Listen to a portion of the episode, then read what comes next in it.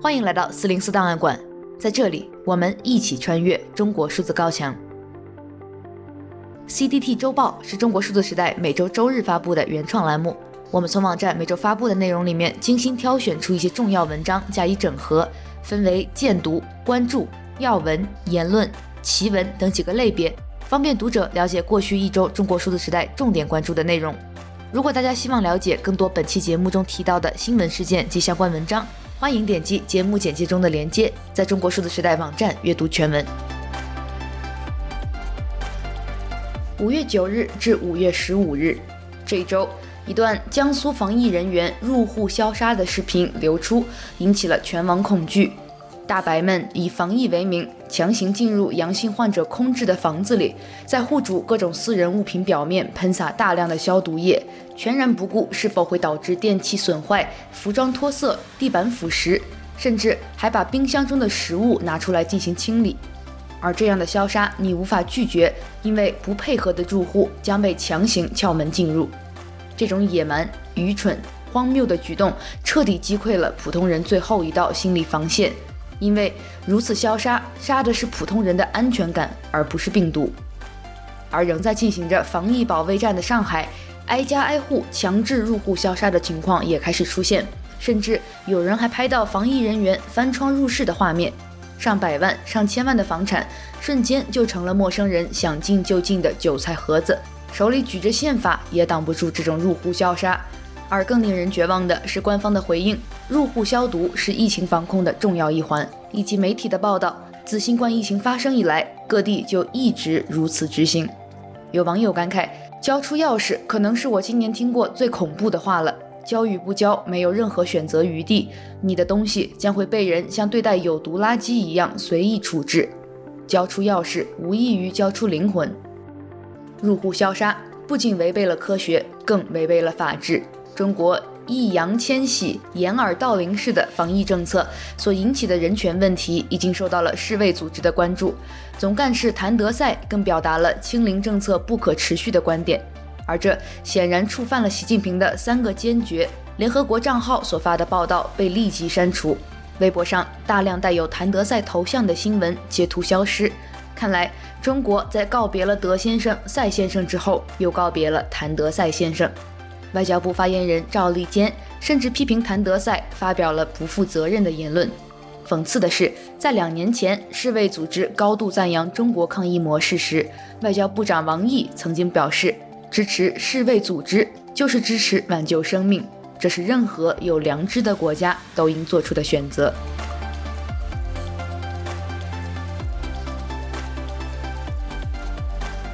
极致的荒唐带来了极致的绝望。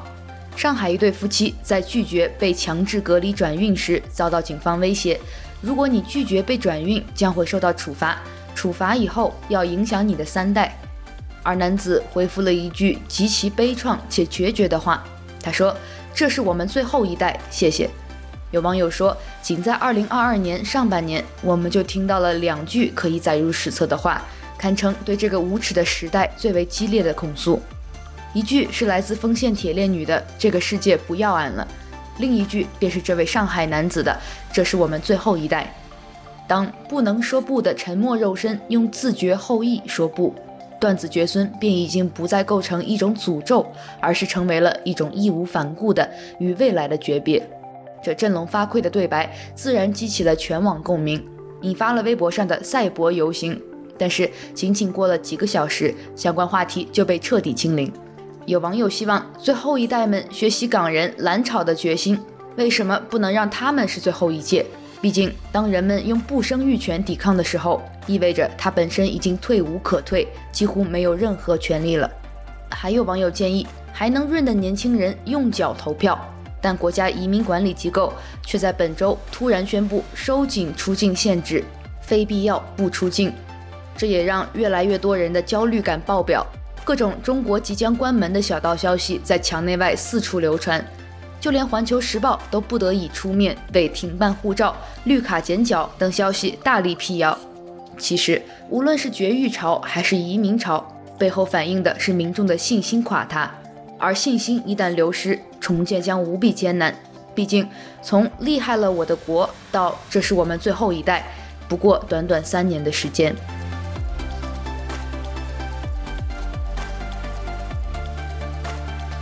一周见读。我没有妈妈了，可是我却不敢回家见她最后一面。来自作者连金川。在这篇文章中，作者说：“我现在已经不再愤怒，因为愤怒不能改变任何的东西，也没有人会把你的愤怒当成一回事。但是今天，我和这个体制有了私仇。公愤要通过公共渠道去宣誓，但是私仇就必须运用个人的所有方法去复仇。”我希望所有在这场灭绝人性的事件中遭到伤害的人都把自己所受到的伤害当成一场私仇。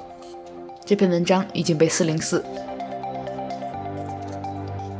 二零二二年五月九日，距边城随想最后一次发文已经整整一周年了。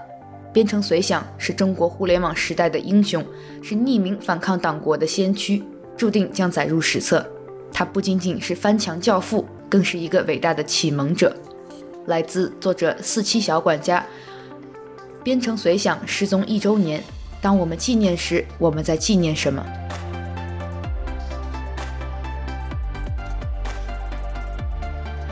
一周关注。五月十日，世界卫生组织总干事谭德赛在日内瓦答记者问时表示，考虑到新冠病毒的特性以及对未来的预期。世卫组织认为，清零防疫政策是不可持续的。他还做出补充，强调世卫已经与中国专家讨论过此问题，已经表达了清零政策不可持续的想法。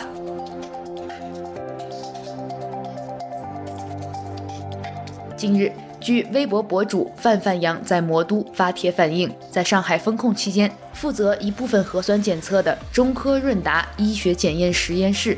出现了多例新冠假阳性报告，一些封控在家、足不出户的居民也被检测出阳性，他们没有复核机会，便被强制转运至方舱，后在方舱检查后又都为阴性，过程饱受折腾。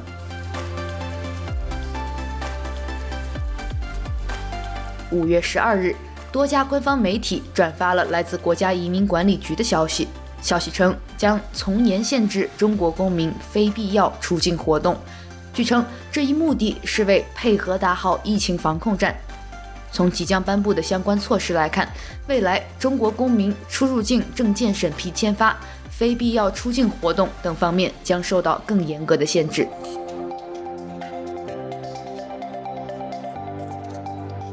五月七日晚，浙江舟山许多市民拍到了罕见的天象，整个夜晚的天空被红光覆盖，如同一片血红。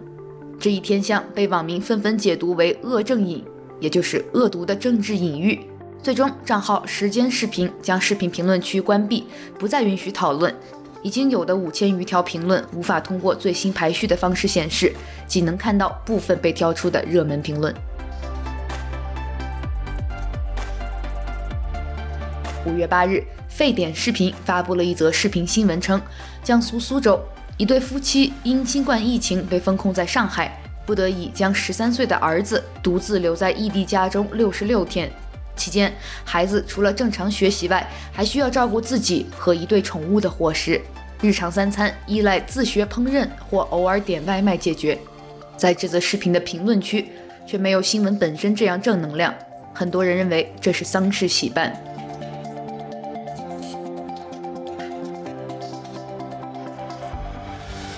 一周惊奇，有人在知乎提了这么个问题：今年真的有很多私营企业破产，很多人失业吗？截至目前，这个问题获得了五千余人的关注，八百三十一万次的浏览。一条高赞的答案是：我认识的不做国难公司的生意都快死光了。用自身实际经历来回答的话，只能说很难，看不到希望。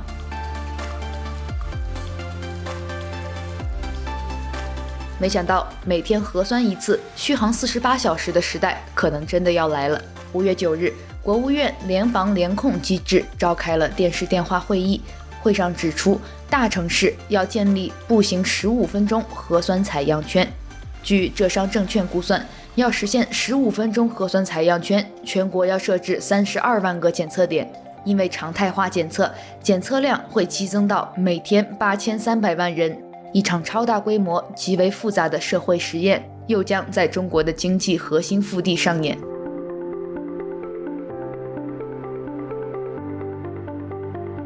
长沙医学院旁边自建房倒塌事故的救援结束了。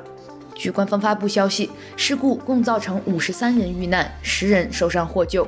公众号基本常识一篇已经四零四的文章，五十三条人命。新华社的报道只有五十二个字。作者评论：为什么这一周都没有看到什么提供了信息增量的严肃新闻报道呢？我想了很久，大概是扎在媒体心头的两根刺在作祟。一根刺是自我审查。自觉提升了新闻事件的敏感层级，主动放弃了追寻真相的努力。一根刺是受众筛选，在长期的哽咽式报道中筛选和培养出了庞大的受众，他们不相信存在官方通报之外的真相。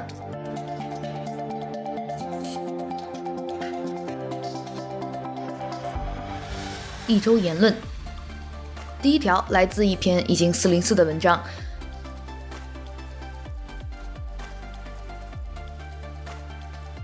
童志伟对上海新冠防疫两措施的法律意见。这篇文章的作者童志伟是华东政法大学的宪法学教授。文章发表后受到了严厉审查。他说：“现在不是强调底线思维吗？抗疫过程中坚持法治中国建设有一个底线，那就是保障和尊重基本人权，包括尊重人的尊严、生命权、财产权和表达不同看法的权利等。”基本人权保障水平是衡量法治实行成效的最终标尺，必须在法治的轨道上应对公共卫生危机，保障和尊重基本人权是底线。第二条来自中国驻乌克兰前大使高玉生，评论俄乌战争的走势和对国际秩序的影响。这是一篇凤凰网的文章，目前也已经被四零四。高玉生说，这次战争爆发后，乌克兰的情况已经发生了根本变化。乌克兰国内不分党派、不分地区、不分阶层，团结一致抗俄救国。可以说，俄罗斯已经彻底失去了乌克兰。俄罗斯战败将使其彻底丧失重整旧山河、恢复帝国的可能。通过这场战争，俄罗斯与美国西方的这一对峙和争夺，以俄罗斯彻底失败而告终。也就最终结束了后冷战或冷战的延续。第三条来自公众号“学问批判”，重拾两个凡是，绝对不是蠢，而是恶，也已经被四零四。作者说，今天大家之所以转发“实践是检验真理的唯一标准”这篇文章，除了纪念这思想史上的里程碑之外，可能还有对再次跌入陷阱的担忧和恐惧。然而，要强调的是。在信息发达、思维方式多样化的今天，如果还有人想重拾两个凡是，那他们绝对，那他们绝对不是蠢，而是恶。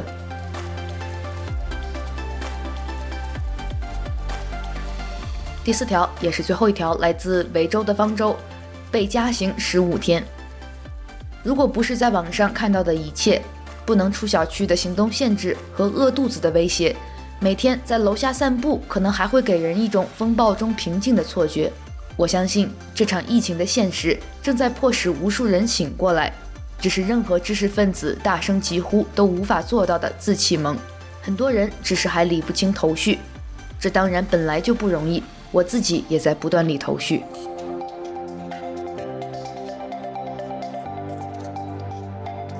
最后一周视频。五月十二日，微信频道号“渐渐”发布视频，朝阳群众请换位思考。两个小时之后遭到删除。随后，渐渐美学再次发布该视频，很快又遭删除。中国数字时代已将该视频存档，并整理了其中的主要对话。是这样子的，我们确实看了发布会，可能确实有这个文件，但是第一，疾控的文件没有法律效应；第二是。如果我们社区现实现在解决不了法律违不违法这个事情的框架之下，我们如何因地制宜？我们可以遵守我们的秩序，分时分段，但是这样的方式把我们像动物一样拦起来，我们不能接受。因为没有法律可以限制我们的自由出门。我们我们已经在做我们最大的让步，就是我们已经让渡了我们一部分的权利了，但是我们现在。需要一个把我们当成人看的方法。掌声！掌声！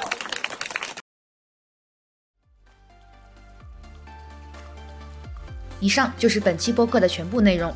如果大家希望了解更多本期节目中提到的新闻事件及相关文章，欢迎点击节目简介中的链接，在中国数字时代网站阅读全文。欢迎大家通过电报 Telegram 平台向我们投稿，投稿地址请见本期节目的文字简介。阅读更多内容，请访问我们的网站 cdt.dot.media。